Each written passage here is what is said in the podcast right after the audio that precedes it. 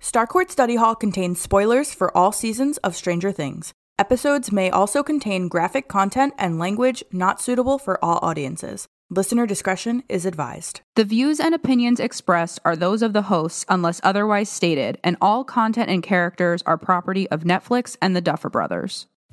I'm Marina. And I'm Amanda. And, this, is Starcourt Study Hall.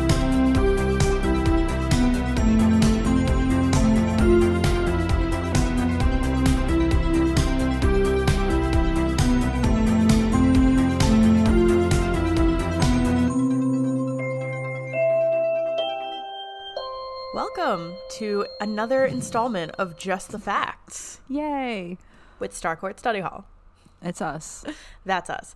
So today in our Just the Facts episode, we are going to take a little history lesson break and learn about women in the workplace and how women's rights in general have kind of evolved from the early 1900s. We're going to focus in on the 80s a little bit and then Nice. we're going to talk about today. I'm So- excited. I'm ready. me too. So before we get started, I wanted to dedicate this episode about women in the workplace to a pretty awesome woman who is my great abuela, and she just passed away earlier this week at the age of 103, which is Old. very old. The oldest. Yeah, like really old. Uh, I have longevity in my family, so Yeah. Oh, I'm hoping I meet the same fate. But she was God. really awesome. She immigrated here from Cuba and lived in Miami most of her life, so I didn't know her very well. But from what I knew about her, she was kind of a jet setter. She went on vacations all the time. She Hmm. went on cruises by herself well into her 70s. That's amazing. And she lived on this earth long enough to see not only her great grandchildren become adults, but also see the birth of great great grandchildren. I was about to ask the Yeah. stupidest question. What? It's like, did she have kids? Obviously, she did because I Considering exist. you're her great great granddaughter. Yes. yes, yes. I, I. So yeah, I have two nephews who are her great great grandchildren, Aw. which is wild. So I thought I would shout out my great abuela in this episode before we move on. That's awesome. Shout out to you. So let's get into it. So Let's do it. In our last episode, we went over the sauna test. And in that episode, we see Nancy and Jonathan get fired from the Hawkins Post. So obviously, Jonathan has his own issues with this. He is obviously struggling with money in their family, and, and they have their own issues. But Nancy struggles a lot with her treatment while she was employed. And of course, we get this lovely conversation between Karen and Nancy about the unique difficulties of navigating a man's world as a woman. So, we thought it would be a good idea to kind of delve into what the workforce really would have been like for a woman at that time. Good idea. Thanks. I don't know. I forget whose idea it was, but Probably one of ours or both of both. us. Yeah. So, of course, women's rights, even just in the workplace, is a huge and broad issue. Mm-hmm. This is in no way meant to be like a comprehensive deep dive on women's rights I because love the disclaimer at Yeah, the beginning of all just- these. want to let you all know. But it's definitely meant to give a little small window into the history of the issue. And of course, another disclaimer the state of women's rights is different in different places around the world. Very However, true. Yes, for the sake of this podcast, we'll be focusing on the experiences of women in the United States. It's also continuously evolving. It is. It is. So, yeah, it would be kind of impossible to fit all of that into a podcast. We'll just retcon it later. Yes. Just keep adding bits and pieces onto the end of this episode. And now, and by Oh, yeah. the way, by the way. so, in order to get kind of the most well rounded picture of what things were like, I wanted to take a little trip back in time just to like lay the groundwork for where we end up in the 80s and today. So, I'm going to give you all a little background and context in the form of bullet points so we are not here for an hour. So, the points I chose focus mostly on workforce related stuff, but I did sprinkle in some other things. And for the sake of time today, we are only going to go back as far as 1920. So, fair enough. not further back than that. And all of these bullet points came from the National Women's History Alliance. So, we're going to start in 1920. In 1920, the 19th Amendment to the U.S. Constitution gets ratified, and it declares the right of citizens of the United States to vote shall not be denied or abridged by the United States or by any state on account of sex. So while this was definitely a huge win for women, we also have to acknowledge that this, for the most part, referred to white women. So we didn't make it past that for a little while. Got it. In 1924, in a case called Radis versus New York, it upholded a law that forbade waitresses from working the night shift, but made an exception for entertainers and ladies' room attendants. Ah, yes, but Ah, also yes. let's simultaneously shame those professions. Yes. Yeah. You guys are allowed because, you know, we don't care about your safety. It's a double edged sword, really. Yeah. Then in 1925, Indigenous American suffrage was granted by an act of Congress. So, as I said before, it was mostly white women who benefited in 1920. It took another five years for Indigenous women to be granted the right to vote. In 1938, the Fair Labor Standards Act established a minimum wage without regard to sex. So before that, women could be paid less than men as Yep. far as minimum wage was concerned. Okay. Yeah. So that changed in 1938. In 1947, in a case called Fay versus New York, again, New York, the U.S. Supreme Court said that women are equally qualified with men to serve on juries, but are granted exemption and may serve or not as women choose. So, like, yay, equality, but also they're still getting special treatment. But also like I don't need to serve on a jury. I'm good. I'm good. Like you can Yeah. just Y'all can keep that one. I don't need that right. I don't want that little yellow slip in the mail. Fine. I'm Fine with- totally fine. fine with New not York going. versus Pay. You know, did you know I've never had jury duty before? I've been called three times and have maneuvered my way out of it every Yeah. time. I got called twice. One while I was in college, and so if you're in school, they Right. don't make you do it. And then the second time I got called was when I moved here, and I got called in the county we used to, or I used to live in, and I was like, I don't live there I anymore. don't live in that s- in that area. you know, We're just good at this. right? We're great at jury duty. We're- We're both gonna get called like a week Oh from my- now. Oh my god! Like at the same time. Thanks, FBI agent, for listening to our podcast. anyway. Then in 1961, in a case called Hoyt versus Florida, the U.S. Supreme Court upholded rules adopted by the state of Florida that made it far less likely for women than men to be called for jury service on the grounds that a woman is still regarded as the center of home and family life. I mean, again, you know, like with all due respect to I'm fine with Hoyt that. versus Florida, I am like totally fine not being called nearly as often as men for jury duty. Yep, I'm sorry, I'm too busy taking care of my home. I'm too busy taking care of my cat. Yes, I am my at the son. center of domestic life, taking care of my cat. Yeah. Oh man. Then in 1963, the Equal Pay Act is passed by Congress, promising equitable wages for the same work, regardless of the race, color, religion, national origin, or sex of the worker. 1963. That was not that long ago. It really was not that long ago. no. Like, Like, I understand that the 90s were like 50 years ago at this point, but like 1963 is nearly not as long ago as that. somehow it's not. of course, that's how time works. Uh, in 1964, Title VII, because I know how to read Roman numerals, Seven. Yep, Title VII of the Civil Rights Act passed, including a prohibition against employment discrimination on the basis of race, color, religion, national origin, or sex. Again, 1964, not that long ago. And like also, let's all be very cognizant of the fact that it's great and well and good that all this is being passed, but this really has like in at this time it didn't impact how women were treated No, of course, or because like it's so people ingrained. complying. Yeah. Yeah, and we're definitely going to talk about that in a little bit because that that's part of the research I read too, how it just became ingrained in people's minds. Yeah, I also feel like there's like an uh I don't want to use the word rebellion, but it's like I'm just going to do the opposite now of what you've Yeah. lawfully instructed me to do. Yikes. Then in 1971, in a case called Phillips versus Martin Marietta Corporation, the U.S. Supreme Court outlawed the practice of private employers refusing to hire women with preschool children. In 1971, Wow. the 70s. So an employer could legitimately not hire a woman on the grounds that she has a child within like two two to five. yeah, pretty much. In the 70s. That's really not that long ago. Mm-hmm. Yeah, like that's that's our parents' generation. Like, yeah, Our parents were alive when these things were happening. for sure. Wild. Then in 1974, in a case called Cleveland Board of Education versus LaFleur, It determined that it is illegal to force a pregnant woman to take maternity leave on assumption that they are incapable of working in their physical condition. And this still comes up. Like, this is legitimately a conversation that I've had Yeah. at work. yeah. Like, this is still a problem. It literally is. Then in 1974, the Equal Credit Opportunity Act is signed, allowing women to get credit cards separate from their husbands in 1974.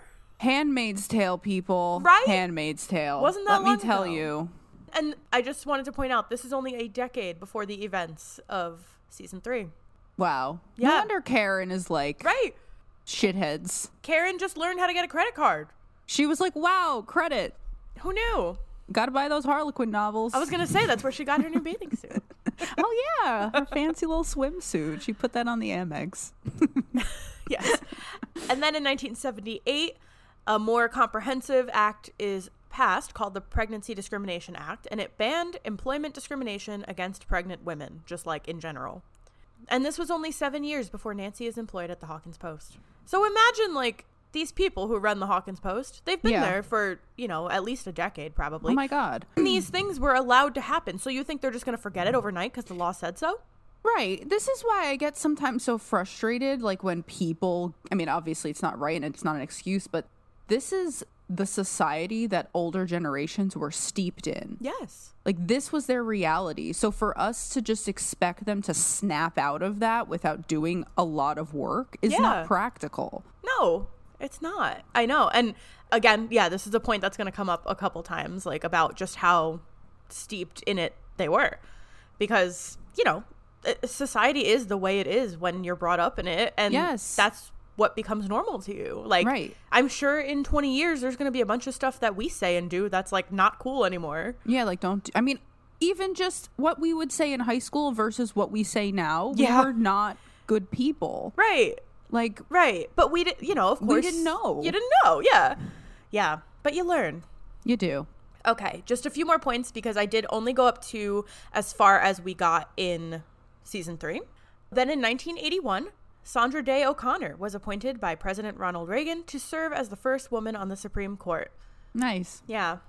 And then in 1984, Geraldine Ferraro became the first woman to be nominated to be vice president on a major party ticket. And as we know, Claudia Henderson was a fan. That's so awesome. I so wanted there to be a woman president before my grandma died. Yeah. Yeah. Hopefully, before we die. Hopefully before we die. Seriously. All right. So we're going to take a little pause and do a quick sociology. Yay. We're going to do a sociology now, everyone. Yes, we are pivoting and we're going to do a sociology. So, this theory is something I wanted to talk about because it kind of helps us understand the differences in treatment and perception between men and women. And it is called social role theory. So, it's just one of the many sociological theories that are used to describe sexism, discrimination, things like that. But I thought this one was particularly poignant to talking about the workforce. So, social role theory has a threefold pattern that helps us understand how sexism in the workplace can happen. So, step one in this pattern is that women tend to take on more domestic tasks, even in the workplace. And then step two, women and men often have different occupational roles. And step three, in occupations, women often end up with lower status. So it's kind of like uh, it's three things that can exist separately, but very often influence each other. And this pattern of thinking produces stereotypes that have become deeply embedded in society over literal hundreds of years. So that makes them kind of difficult to shake even to this day. But like is this a chicken or the egg thing? Right. Like, why do we take on more domestic tasks at work? Exactly. Why does that happen? I mean, again, we started at the 20s, but like ancient time, like Yeah. the, the, the, this was just the way that it is. Right. Like, it's just what we grew up knowing that we're supposed to do. Like, the ladies help clear the table. Mm-hmm. We decorate for birthdays. We bake. We cater Yes. the party we do. for Susan. Yep. I don't know who that is, but we do She's it. retiring. Oh, yes, of course. We have to make sure we get Susan a cake because nobody Yeah. else is going to do it. Nope. So, in talking about stereotypes, I wanted to get a feel for some examples of female stereotypes in the workplace. So I posed this question a few days ago on my personal Instagram and the Starcourt Study Hall Instagram. And the question was, what are some stereotypes you have heard about women as it pertains to the workforce slash professional roles? So I wanted to shout out so many different people who responded, people I know personally and also on the Starcourt Study Hall Instagram. You guys really came through. So I didn't use absolutely everybody's examples, but I used a ton. So thank you. Okay, so the first one and the one I've seen most often is too emotional. Hmm.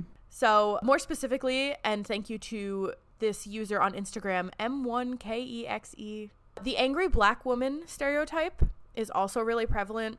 And I think that this also applies to many Hispanic women as well, who get Yeah. categorized as like fiery, feisty. For sure. And yeah, uh, throughout this discussion, it's also important to remember the intersections of these other marginalized groups because, you know, women is a broad category, but Yeah. there's also these subcategories that have specific things that they have to work through as well. Mm-hmm. So I think women's emotions often get attributed to our periods, hormones, pregnancy, whatever slew of external factors we can blame. Some girl problems. Yeah, we're having girl problems. And you I have think, to t- step out.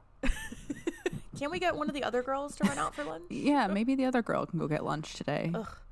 But I think overall, it's it's very common to discredit women's emotions in any way Yes. that we can, whatever that takes. Attribute them to something else. Yes, to delegitimize. Mm-hmm. Another stereotype I saw a lot was too focused on family, and that is a thank you to my friend Sarah for pointing that one out. This could lead to distractions, too much time off. That's kind of the idea of that. And in that vein, absenteeism, Mm-hmm. needing too much time off, um, or even like extra bathroom breaks, being a woman. Thank Sure. you to Daily Jonathan Byers for that one. DJB. DJB, shout out. We've acronymed you that We have. of our own accord. yes. Another stereotype I heard was that women in the workplace bring a lot of drama or gossip. Thank you to my friend Heather for that. Bossy is another one that we heard, which is very, very common. Similar to the first one. Yes, bossy and too emotional. Thank you to Tara on Instagram for that one. But as we know, men who display these behaviors in the workplace are often rewarded. Yeah, they're assertive. Yes, right. Another example was that working under a female boss is worse because they feel the need to prove themselves. Interesting. I've had the opposite experience Really? twice. Yeah. I feel like I kind of have to. But Yeah. I've but I've heard this though. And this actually has a name. It is a sociological phenomenon and it is Oh. called queen bee syndrome. Wow. Yeah. So basically, the idea of this is that women take on more male associated traits in order to get promoted to a position of power.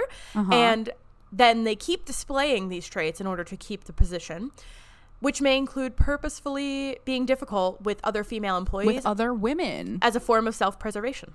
Yes. Yeah. That's wild. I would love to ask Nick about this because he's also worked under several men and, and women, and I would love to s- to see like does he observe that? Yeah, I've worked mostly under men. I've had like one or two female Mm-hmm. um, supervisors, but I've never experienced that. But Hmm. yeah. I've never experienced either, and I've had one male that I've worked under and two female now, and both I've I've had better experiences with both females. Interesting. Yeah. Yeah. That's Oh, really thank- interesting though. I know. I, I couldn't believe it was like an actual thing. Thank you to my friend Dana for that. Lastly, lack critical or logical thinking skills. Thank you to my sister in law Tina for that one. And coming back to social role theory, I think that women's skills are often thought of to be more domestic and, you know, not really useful in the workplace. Again, I think a lot of these stereotypes are kind of fading. Like I think the whole Yeah. whole- the whole queen bee thing is sort of fading the, the gossip thing is sort of fading like i'm i'm finding that our generation's definitely shifting a lot of these i think Good point. Yeah, for sure. yeah okay so then we're going to get into a couple of different impacts of these stereotypes just in general and in the workplace so i just wanted to give examples of the ways that these sometimes microaggressions can end up manifesting Yeah. so I made our own category here for this because it is extremely prevalent, unfortunately, and that is harassment, abuse, and assault at work. So, this was from an article on fastcompany.com, and it included some really awesome quotes. So, I've included a lot of that in here. So, even when women began to make their way into the workforce in the 19th century, most of the work was still domestic. They were in these settings like clients' homes, you know, Mm. maybe they were doing housekeeping or things like that, where women could easily endure sexual harassment and even assault with little to no consequence. Because Nobody would know. no one would know. There's no HR. Yeah, in the home. Yeah. We must also acknowledge that sexual harassment and assault were, unfortunately, a major part of the lives of enslaved women. For which sure. is a problem which continued and continues to persist for black women in America. By the early 20th century, more women were entering office spaces as secretaries. And before this, the role that a secretary would normally take on was, of course, a male dominated role because women weren't there. However, thanks to technology such as the typewriter, it made the job of a secretary a little easier. So women were often asked to perform more domestic and mundane tasks, even in the office. Okay, hold on. Pause. Yeah.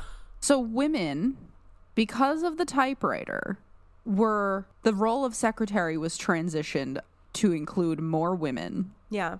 because the typewriter made the job easier Yeah.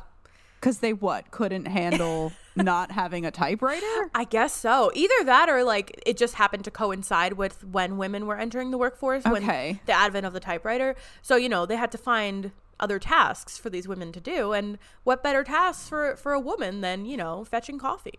and could we also just acknowledge like the role that education plays in all of this Oh, yeah, we will get there. okay Yeah, we will. like hello Yeah, we definitely will. And then here's a quote from the article As anyone who has watched Mad Men knows, secretaries also typically functioned as office wives to male bosses, fetching coffee, buying anniversary gifts, and sometimes performing consensual and non consensual sex acts. yeah that's gonna be my spin-off podcast Mad Men? mad men 100% I have not but watched yeah that. oh it's so good in the 70s and 80s, those old school like HR training videos, they would focus more of the sexual harassment talk on like those overt issues, like a male superior putting his hands on you or or stuff like that. But they didn't really talk about, you know, the subtleties of sexual harassment and how that Sure. kind of seep in. But they still were able to get the point across that it was more about power imbalance. And then in the 80s, it did become more clear that sexual harassment was evolving, just as women's roles did. So instead of the boss making sexual advances at his subordinate, now we were shifting into locker room talk and other types of purposeful exclusion in the workplace. boys will be boys Yes, yes, they will. All right. Another issue when it came to women breaking into the workplace and how these stereotypes affected them was a lack of physical safety in the workplace. So I wanted to talk about two very notable cases of failure to keep employed women safe, which you've probably heard of both of them. Maybe you haven't, but I'm going to go over them real quick. So, a pretty notable case of this was the Radium Dial Company, or the case of the Radium Girls, as they came to be known. So these women worked at various factories in New Jersey, Illinois, and Connecticut in the early 20s. i'm sorry i think you mean ill annoy Illinois. uh, yeah. Their job was to paint the dials on watches with glow in the dark paint, which was made with the toxic element radium. They were instructed to lick the paintbrushes to keep them finely pointed. Yikes. Their employers told them this practice was perfectly safe. In fact, some women even painted their nails, teeth, and faces for fun with radium. I have never heard of this. Oh, you got to listen to some podcasts about the Radium Girls. It's really, really interesting and horrifying. okay. Yeah. So yeah, they they were like, yeah, radium safe. Despite the years of lies from their employer, many women began experiencing severe medical issues such as anemia, jaw necrosis, teeth loss, and even sterility. Okay. Well, necro is death. Yeah. So what is jaw necrosis? Yeah, it's fallen off. The jaw is falling off. Yeah. I read that uh, the first woman who died from this, right before she died, her jaw fell clean off. How So- does that happen? How? Don't know. So the first painter died in 1923, and by 1927, over 30 workers had died from radium poisoning. And All women. oh yes, and and by the way, yes, all of the painters were women. the company tried to claim that the women died of syphilis. in Of an- course, a Yep. sexually transmitted disease. Yep. In an attempt to not only save themselves, but to smear the reputations of the women who had died. Okay, but like, as far as I am aware of syphilis, your jaw doesn't fall off I don't when you think have so. syphilis. No, I don't think so.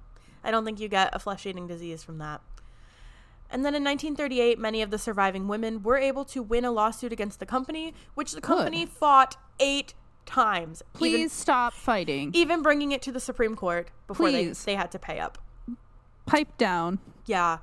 Yeah. Definitely, if you have not learned about the Radium Girls, go listen to a podcast about it or. Sounds uh, like an excellent book or something. I think it's I think it might be a book or it's I know it they came out with a show recently about it. I forget on what platform. Okay, so it looks like there was a film that came out in 2018. It only has a 6.3 out of 10 on IMDb. I don't know if that means anything to you, but it's out there. There's a book called It Is the Radium Girls. It's by Kate Moore. It came out in 2017 and it has 20,000 good reviews on Amazon. Okay, so the book is good. Read, as always, read the book. Read the book. Yeah, it's it's So an amazing case. interesting. Yeah, it is.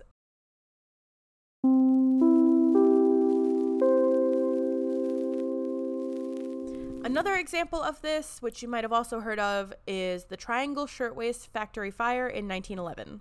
I think this is familiar. Yes. So this was a New York City garment factory which largely employed women. And though they were repeatedly warned about unsafe working conditions, such as leaving scraps of fabric just strewn all about and locking doors from the outside to prevent theft or unauthorized breaks, the owners of this factory continued with their unsafe practices. The girls earned approximately $191 to $317 for a six day work week of 52 hours, and that is in today's currency. $317 a week for six days. They worked on Saturdays. Locking the doors from the outside. Yeah, this was apparently a common practice back in the day. So they would lock employees in. Yeah, Okay. great. Super Sounds safe. like a good idea, everyone. Applause. On March 25th, 1911, a fire broke out on the eighth floor of the factory, and since doors were locked from the outside and flames blocked many other exits, many had no choice but to jump from 10 story windows. 123 women and girls and 23 men died in the fire, 146 people in total. Most of the victims were Italian and Jewish immigrant young women, and the youngest who died in the fire was a 14 year old girl. The two male owners were acquitted of second degree manslaughter and only ended up having to pay the families $75 for each victim. But this case did lead to some advances in, like, OSHA. I was you going know? to say, is OSHA Yeah. going to get involved here? Yeah, I don't think they existed yet. Hopefully they didn't, because if they did, they failed miserably. Negligence. yeah. That's why I've, I've heard of this one definitely. Yeah, yeah, that was that was a wild one. I listened to a podcast about this one as well, but very interesting. If if you want to listen to more about these two cases, I definitely recommend. And then in general, as far as impacts go, here is a quote from that article I was referencing earlier from fastcompany.com. Furthermore, the imbalance of domestic labor at home, which scholars have termed the second shift for working women, preconditions men to view female colleagues through the lens of the subordinate wife. Wow. Who, yep. Who gets the cake for the office birthday party? Who takes the minutes at meetings? The same person who performs the majority of thankless tasks at home. While such gender based discrepancies may seem minor or even trivial, they nevertheless establish that men's time is more valuable than women's and that women remain subordinate to men. Sure. And you know, I find myself falling into these situations all the time. Hundred percent.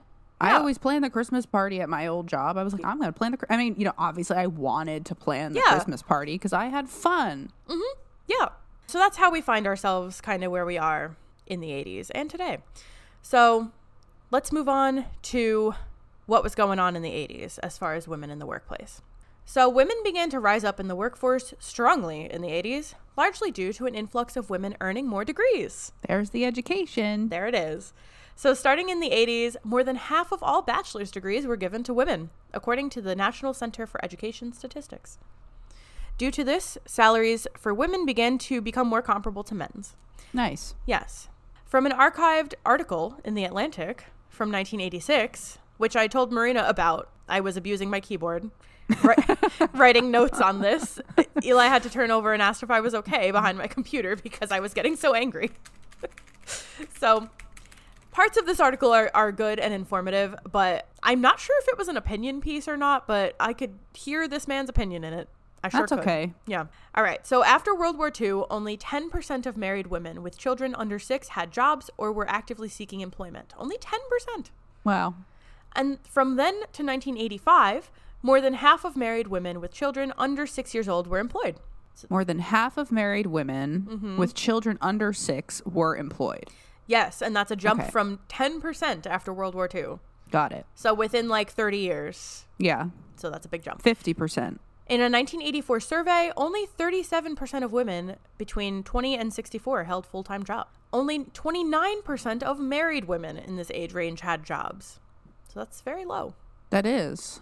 in the 80s. So I say that for context of what Nancy is going through Yeah. in, in this season because so few women were actually even in the workforce. She was kind of a, a groundbreaker. She was an anomaly Yeah, and she was young, very. Yeah. still in high school. Additionally, in this article, it was reported that married women only contributed an average of 18.6 of the total income to their families. That feels oddly higher than I would expect. Me too. I thought so too. Um, I- I mean, obviously, it's it's lower than we expect today, but back course. then, I I would expect less, honestly, especially because so few of them were actually working. Yeah. Between 1972 and 1985, women in management roles went from 20 to 36 percent. Kind of surprised at that too. Yes. And between 1960 and 1983, female lawyers rose from 2 to 15% of lawyers being women. Wow. And banking and financial jobs held by women went from 9% to 39%. Women in STEM. Yes. That's huge. Like, what It a is. jump. It's massive. But we have to infer from that. This is yet another aggravating factor for harassment and mistreatment of Oh, women. 100%. Because, you know, they're like, this is a boys' club. What are you doing here? Yeah, you're threatening me. Yes, you're a threat. Yep. And here is a quote um, from this horrifying article. This is where it starts to get horrifying. here we go. As of 1983, married women with a graduate education earned 11% less than married men with a high school education. Wow. right? However, single women who work full time year round have long earned about as much as their single male peers. Therefore, this is what this man infers. Therefore, the pattern of low earnings by highly qualified wives, not not women, wives, seems a reflection more of personal choice than of discrimination against women. Hold on. I need to read this again. Yeah. As of 1983, married women with a graduate education earned 11% less than married men with a high school education. However, single women who work full time year round have long earned about as much as their single male peers. Therefore, the pattern of low earnings by highly qualified wives seems a reflection more of personal choice than of discrimination against women? Yeah. So he's basically saying that women are not being discriminated against in the workplace. They're just not working to their full potential like men are. Sure, Jan. Is it because they're wives? I don't know. Like, is that the inference? he okay. Well, he he goes into it a little bit later, so I'll. I'll Okay. I'll get to the All right. specifics of what Please. trash this man is peddling. Who is this man? I don't know. We should hunt him down. not Okay, like, not like not kill him. Jason in season four. Yeah, not not kill him. I mean, just you know, rough him up. You a know, little. just, just- just yell at him. I don't know. A 1985 study showed that only 10% of employed women would want their husband to turn down a good job that would require them to move so that the women could keep their job. okay. I, right, like, you know, I said that internalized misogyny though, but it depends on the job, right? It's highly dependent on like the, the circumstances here. So this is saying like if you were working, right? Yeah. Which you are. Yes. And Eli gets a job offer in like Illinois, Yes. right? you as a woman are gonna be like, yeah, Eli, take that job. I'll sacrifice mine. Okay. Yeah, so only 10% of employed women in 1985 said that they would want their husband to turn that job down so Got that it. they could keep their job. Okay. So I'll sacrifice my job so that we can go, Yes. so that you can have your job Yes. as but like, a woman. Okay. Yeah. Again, that's like highly circumstantial. I agree. What if it's like way better pay? Yeah. Right? Also, if, like, Eli- what if you want to get out of the area? if Eli is getting a job in Illinois and he's going to go make enough money for the, the both of us, heck yeah, I'm moving to Illinois. Illinois. we can only ever use that state as an example. for Illinois. so, this infuriating article ended with the sentence Let us at least consider the possibility that many women deliberately rejecting the values of male careerists are discriminating against the job rat race and in favor of their families. I just threw up in my mouth. Okay. First of all, unnamed sir who wrote this article. I don't know his name. I was too mad. This is saying that women are just rejecting like career culture. yeah. Yeah, we just don't want to move up the ladder because we love our families too much. I have had at this time now two separate bosses who have been the complete opposite. Yeah. They have rejected the domestic trajectory of women to pursue careers. Yeah. And that's awesome. Good for them. Who is this man? I know exactly, right? Like, whose grandfather is this? Come get him. Chelsea, come get your grandfather. Yeah. Not not Chelsea the listener, just Chelsea. Just random Chelsea. Who is Chelsea? I don't know. She's got to come get her grandfather. But it's, it's her grandfather. I Come feel like get your Chelsea is granddad. like a young lady name, like Yeah. a young person female name. So she's got to come get her grandpa. yeah. Chelsea's in her 20s and her grandfather is out here doing Yeah. something Writing articles. in 1985. come take away his typewriter. This type- anyway, sorry, Grandpa. Whose grandfather is this? All right. To close out our section on the 80s, I wanted to see if I could get some firsthand information from someone who lived through it. So I decided to ask my aunt what it was like to be a young woman just entering the workforce in 1982.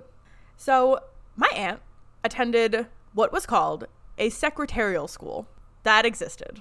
I would love to talk to my mother in law about this. Yeah, right? I bet she had a very similar experience. I want to talk to her. Hello.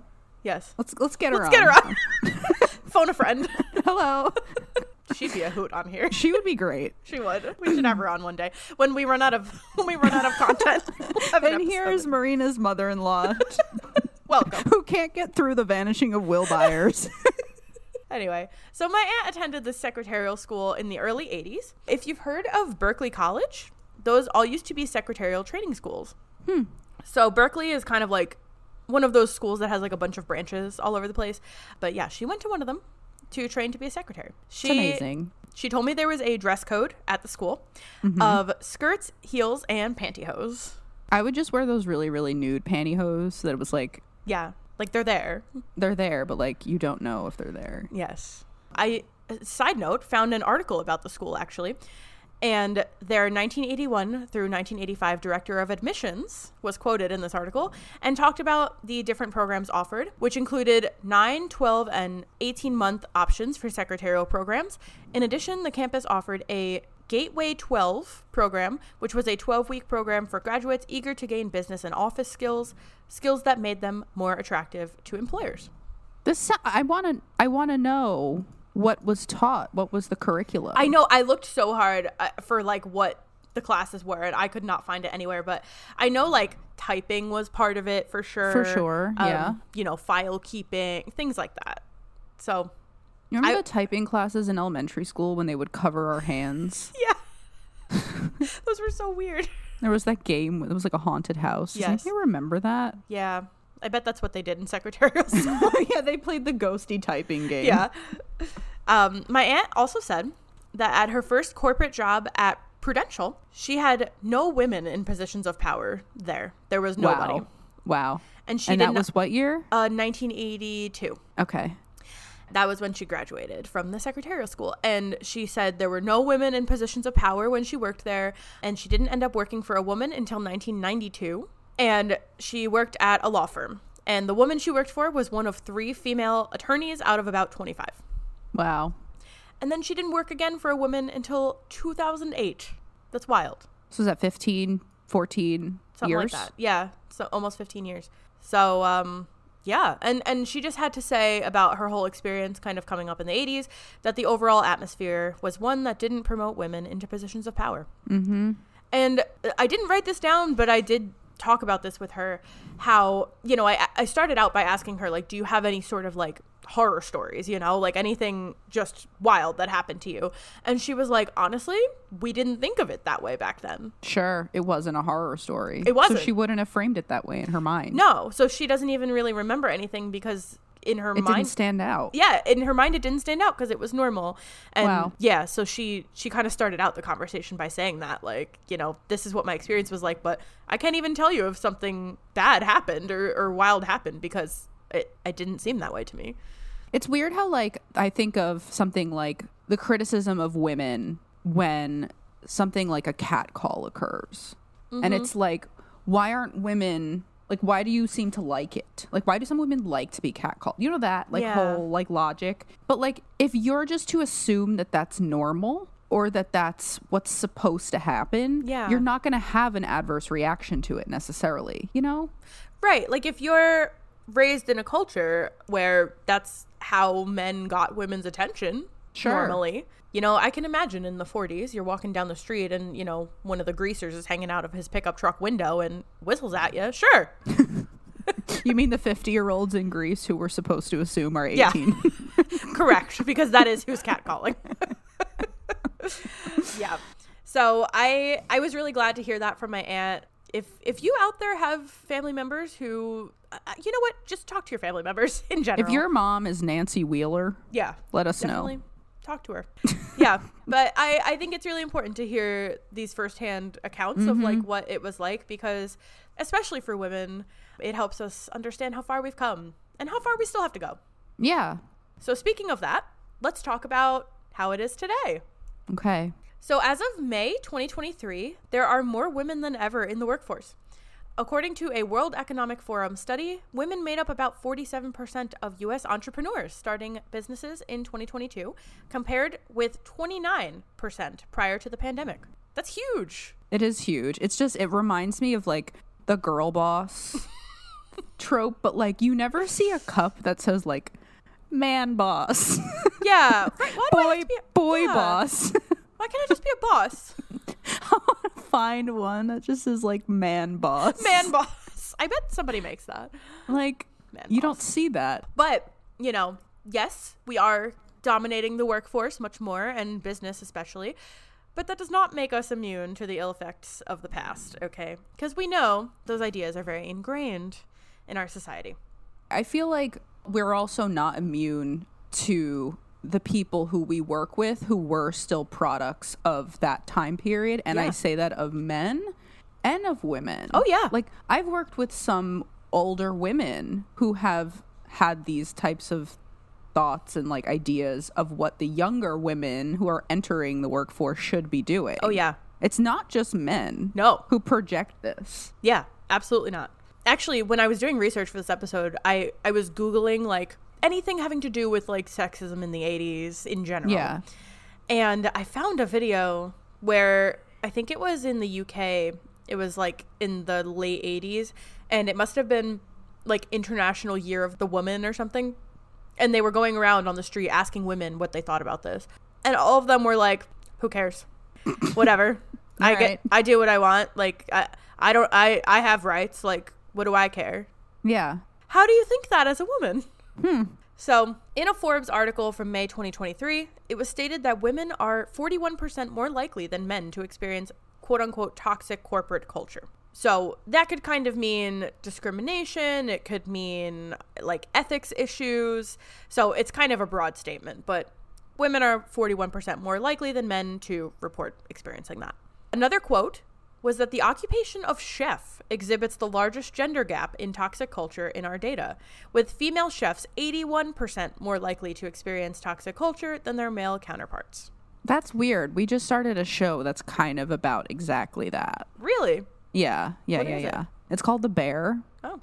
It was on it's on Hulu, but it's like a Hulu FX crossover. Oh, okay. And it's definitely a drama comedy, but it's about this chef who was like a five-star like Michelin chef and he ends up returning home to Chicago to work in his brother's restaurant after his brother dies by suicide and he inherits the restaurant and a young woman chef comes in trying to like start to make a name for herself and you've got him as like the head chef and then you have her as the sous chef and like you can see them trying to overcome that like imbalance i guess Cool. Yeah, it's weird that you chose that I quote. know. And then one other quote from this article said Our research clearly illustrates the barriers that exist for women, especially mothers, in the workplace. At the same time, given that even men with low grades go on to attain higher leadership roles than women, this study highlights perhaps the lack of barriers that men face in securing greater leadership opportunities. So that's Yes. really, really interesting because that kind of comes back to that awful quote from somebody's grandfather you know, that talks about how even more educated women are still earning less and and going into higher roles than their less educated male counterparts. Yeah, it's it's like the obstacles are greater. There's more to overcome. That kind of thing. Yeah, and you know, screw that guy for saying we're we we just don't want to rise up. You know, We just we just don't like careers. no, we don't like it. I mean, to be fair, I don't, but like, who does? I just think there's a difference between your life being your job Yeah. and you just having a job. Yes. You know, like I don't live and die by my job. No, I don't. And I don't know if anybody really should. Nobody should. No, unless you're like a secret service member, maybe. Well, that's your job. Right. That's that's your job is to live and die. yeah. So by your job. by your job. So you know, Or you're like the president. That like, one makes then sense, That's but- like kind of what you signed up for. Yeah. So women today do continue to face stereotypes, and I'm going to highlight specifically the two emotional stereotype here. A 2008 study, which I know 2008 was a while ago, but I'm still going to consider it like today. Feels like it was only like three years ago. It really does. I remember 2008 very clearly. Same, unfortunately. So, this study found that men who expressed anger in the workplace were given a higher status, while women who expressed anger in the workplace were given a lower status, regardless of their actual position in the company. A trainee and a CEO, who were both female, were both given low status when displaying anger. Additionally, women who displayed anger in the workplace were assumed to have something internal influencing their anger, as opposed to having an external reason to be angry. Men more often had their anger attributed to an external cause. So, for example, women's anger was like, oh, she must be on her period, you know, all the stuff we were talking about earlier, an internal cause, Maybe I'm just fucking mad. right? Like, I'm not why allowed am to I be mad? Yeah. What is the context of the anger? They don't even take that into account. They just assume that Yeah. You're just not allowed to show that you're angry. I'm mad, though. No. I'm pissed off. Stop it. You're not allowed. Angry. So I wanted to That's wrap bullshit. this up with a quote from a former student of mine who is now an attorney. Yay, Sarah. Happy for it's you. impressive. I know, right? So my my friend Sarah, she said that she often gets told to stop getting worked up by judges in the courtroom because she she talks kind of fast. So yeah, she gets told by male judges to stop getting worked up. And then she said, opposing counsel often asked to speak with my attorney, assuming I am a secretary. There it is. In 2023. Yep. It's like the guy who comes to repair your house talks to the Yeah. guy in the house and not you Yeah. because you're not in charge. Nope, not not me. Yeah, I give her a lot of credit. me too. Like I couldn't e- I would how do you go into the courtroom and not just cry every day? I, I would just cry. I would be like, I'm so sorry, client. I am having a breakdown. it must be because I am on my period. yes, it's because of my period. Because I am a fragile woman. Because I am fragile. Uh, so- That's wild. yeah. So you know, a, a Gen Z person trying to break into the workforce into what is considered a man's role and is getting that. So that's where we're at in 2023. Pretty pretty weird note to end on. It is a weird note, but you can see how it just continues to perpetuate the issue because me now as a client, right? I'm like I need the best defense. Yeah. And I'm fearful that a female attorney won't be taken seriously in the courtroom. So what am I going to turn around and potentially do? Right, you're going to hire a man who you know will be taken more seriously even if you yourself doesn't care. You know what the perception is. Exactly. And when you're trying to win a case, you you have to take into account the perception or you're you're screwed. So it just continues. It's a vicious cycle. And, you know, if you see it happening in your workplace, especially if you're in a position of power or maybe hold a privilege, like being a male in the workplace or a higher position of power, speak Sure. up, make it stop, do something about it. That would be awesome. You know, whatever you can. If you see something, Say something. That's right. So, thank you all for This was listening. great. This was an interesting little deep dive, and you know, I I didn't really mention much of exactly what Nancy was going through, but you all know we just talked. But this about is what Nancy was going through. it. yeah, yeah. It was. I mean, right. It's all it's all indicative of a, a much larger problem. Yeah, and Karen, maybe she tried to go to school. Yeah, You know? yeah. So that's our deep dive on women in the workplace, and that's where we're at. So again, if you see something, say something. If you have the power to do it, do it, and make the world better for everybody. And like now I kind of can, you know, we always yell at Nancy for like wanting to be right so bad. Yeah. But she has so much to prove. She does. you know? Yeah. She has some major obstacles to overcome. You know, these these people who work with her have been absolutely steeped in this culture that it's okay to mistreat women. So, she's got a lot to overcome. She does. So, Wonderful. that's that's where we're at. I hope you enjoyed this and found it really interesting cuz I really liked doing the research for this. This was good. I like this a lot. Yay. Very So- informative. Go out there, read about the Radium Girls and the Triangle Shirtwaist Factory Fire. Both very interesting. I used a lot of sources for this episode, so uh, we will link them all in the episode description. Watch Mad Men. Yeah, and watch Mad Men. all right, everybody. Till next time, stay straight. Stay strange. To keep in touch and stay informed about upcoming StarCourt Study Hall episodes, follow us on Instagram at StarCourt Study Hall.